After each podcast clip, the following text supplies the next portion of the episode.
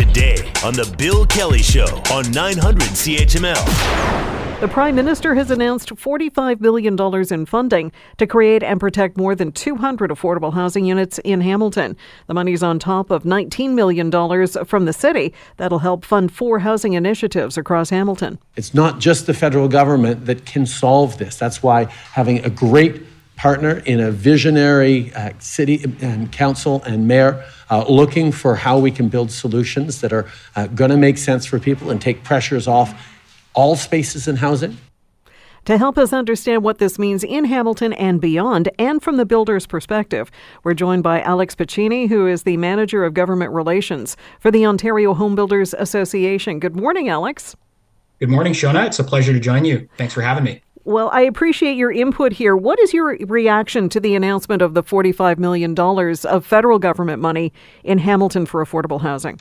Well, yesterday's announcement it's a bit of a mixed bag, honestly. While the investments that were announced are certainly modestly beneficial to restoring some rental stock, building some new units, importantly, it's really just starting to scratch the surface of meaningfully addressing the housing supply challenges that we're seeing and hearing about all across Hamilton.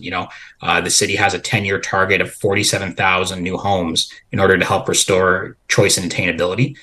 Even earlier last week, we heard the city is only barely on track to meet that target, achieving only 5% above that threshold. So with that being said, I think there's some bright sides here. The city, the municipality, the province, and the federal government all have a role to play in prioritizing housing, accelerating construction, and perhaps most relevant for the federal space, bringing forward changes that can focus on directly helping homebuyers the most. So we really need an all-of-government approach to tackle this.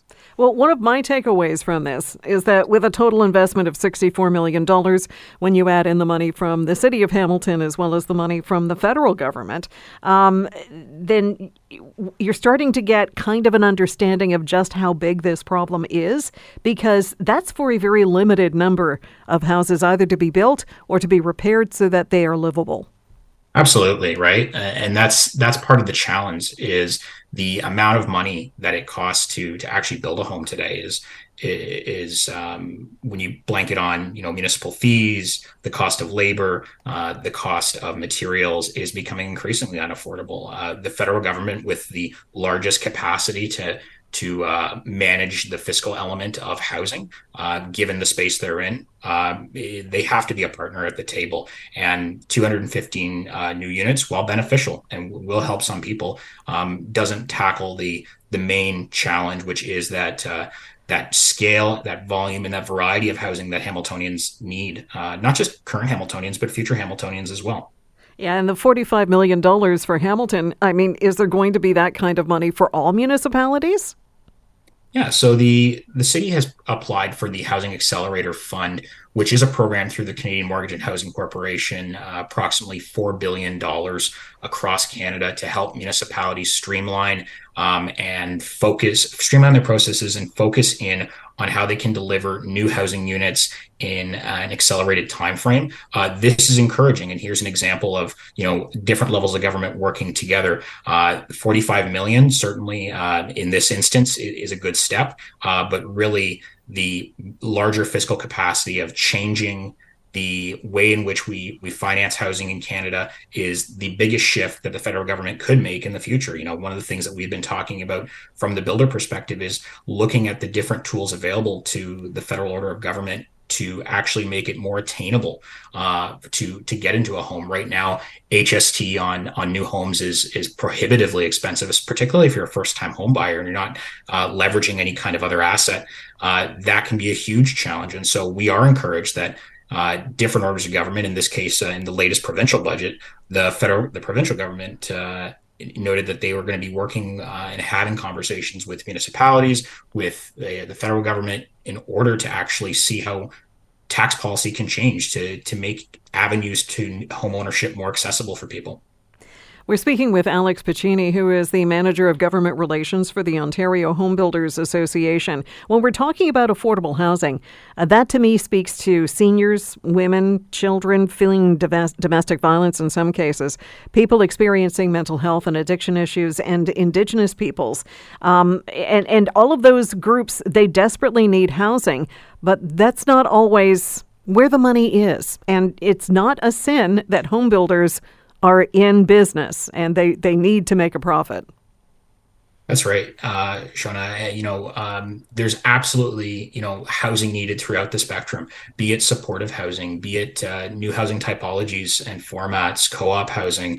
The bread and butter of Canadian, the Canadian housing market is, that single family home or that home that, people just want to live in, that market rate house.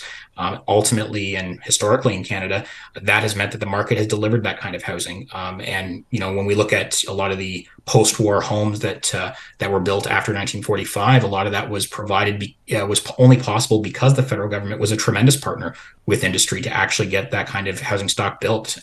We need housing at all ends of the spectrum, supportive housing, housing specific to those who are in desperate need, fleeing domestic violence, supporting Indigenous communities, all very important. And at the same time, we also need to be ensuring that we're constructing and speeding up the construction and lowering the cost of market rate housing, so that way Canadians can find a place where they can thrive. Well, it's interesting you're mentioning the post-war construction projects that happened. I mean, the announcement yesterday was part of the National Housing Strategy, and it is providing low-interest loans to encourage, or at least part of it is providing low-interest loans to encourage construction for more purpose-built rental housing. Do you think that's going to be as effective as that post-war construction support? I'm not sure I could say if it would be as effective, but I think that overall, we're trending in the right direction on rental. Last year, the province had the highest rental housing starts over the last 20 years. Very encouraging. And ultimately, rental is an important option for those who are looking to have something, particularly if you're in a downtown center, or if you want a little bit more flexibility. Rental is absolutely critical, and making sure that rental options are available is crucial over the long term, not just in the short term. One of the areas that I think governments can look at is how rental housing is taxed. Right now we saw the provincial government look to change some of the taxation policies around purpose-built rental housing. That was encouraging because it's going to mean more rental starts, more apartment starts. And the federal government should take a same eye to that, to look and see how we can actually make it viable again, so that way those kind of projects can move ahead and people can get that key to that new apartment. Well, yeah, but when there's rental housing that's being constructed, a lot of people are saying, it's not regulated in terms of what the rental fee is going to be, and people may not be able to afford those units. Yeah, so since 2018, we've seen a huge takeoff in rental housing starts. Ultimately, what the market will bear is what's important here, and what we should be focusing on. And at the same time, we also need to be looking, and I think all levels of government can put an eye to, where support is needed for those who perhaps aren't in the space of a market rate unit. And so making sure that there's options at both ends of that spectrum is important. One of the focuses and one of the questions I know a lot of people, certainly in Hamilton, have been asking is, what about the development of brownfields? Because you knew that the debate over greenbelt development is going to come up at some point in this conversation. It's one of the hottest button issues in Ontario right now. But what about a focus on brownfields? Is that something that the Ontario Home Builders Association is looking at? Yeah, so where there are greenbelt, or not greenbelt, but brownfield lands, there's opportunities that need to be looked at. Obviously, environmental concerns are chief among that. Making sure that where new communities are being proposed, if there is some type of remediation that needs to be done, those kind of things need to be kept very front and center, to make sure that any kind of community that moves ahead is healthy and has the right literal and figurative foundation to build a strong community on. So the provincial government has looked at different ways to make brownfield lands more viable. That being said, a lot of the environmental policies have also been strengthened alongside that. So I think it's important that it be considered as part of a comprehensive approach, but it is not in itself the solution. But it might be part of the solution. Absolutely. As you know, there are a lot of people not happy about Greenbelt development, certainly here in and around Hamilton, because it's happening in this area as well. And there are a lot of people who want the focus to be on going up, not going out. Yeah. So, Shauna, I think, you know, the province and certainly Hamilton are facing a housing crisis. So we need a comprehensive approach. You know, different changes that have been brought about to provincial land use policies have ensured that, you know, we are addressing the cost factor that's driving up housing prices and keeping all options on the table. Absolutely. Intensification needs to be an important part of that conversation. We know that in Hamilton, with the LRT line going in, that's going to be a chief priority there to make sure that we're actually building the kind of housing that people need at all places throughout the spectrum and at all points in life, right? Different families and individuals are looking for different needs in their housing, and making sure that there is both the volume and variety of options is critical. Alex, I wanted to thank you for your time. Thank you so much, Shauna. I really appreciate the opportunity. The Bill Kelly Show, weekdays from 9 to noon on 900 CHML.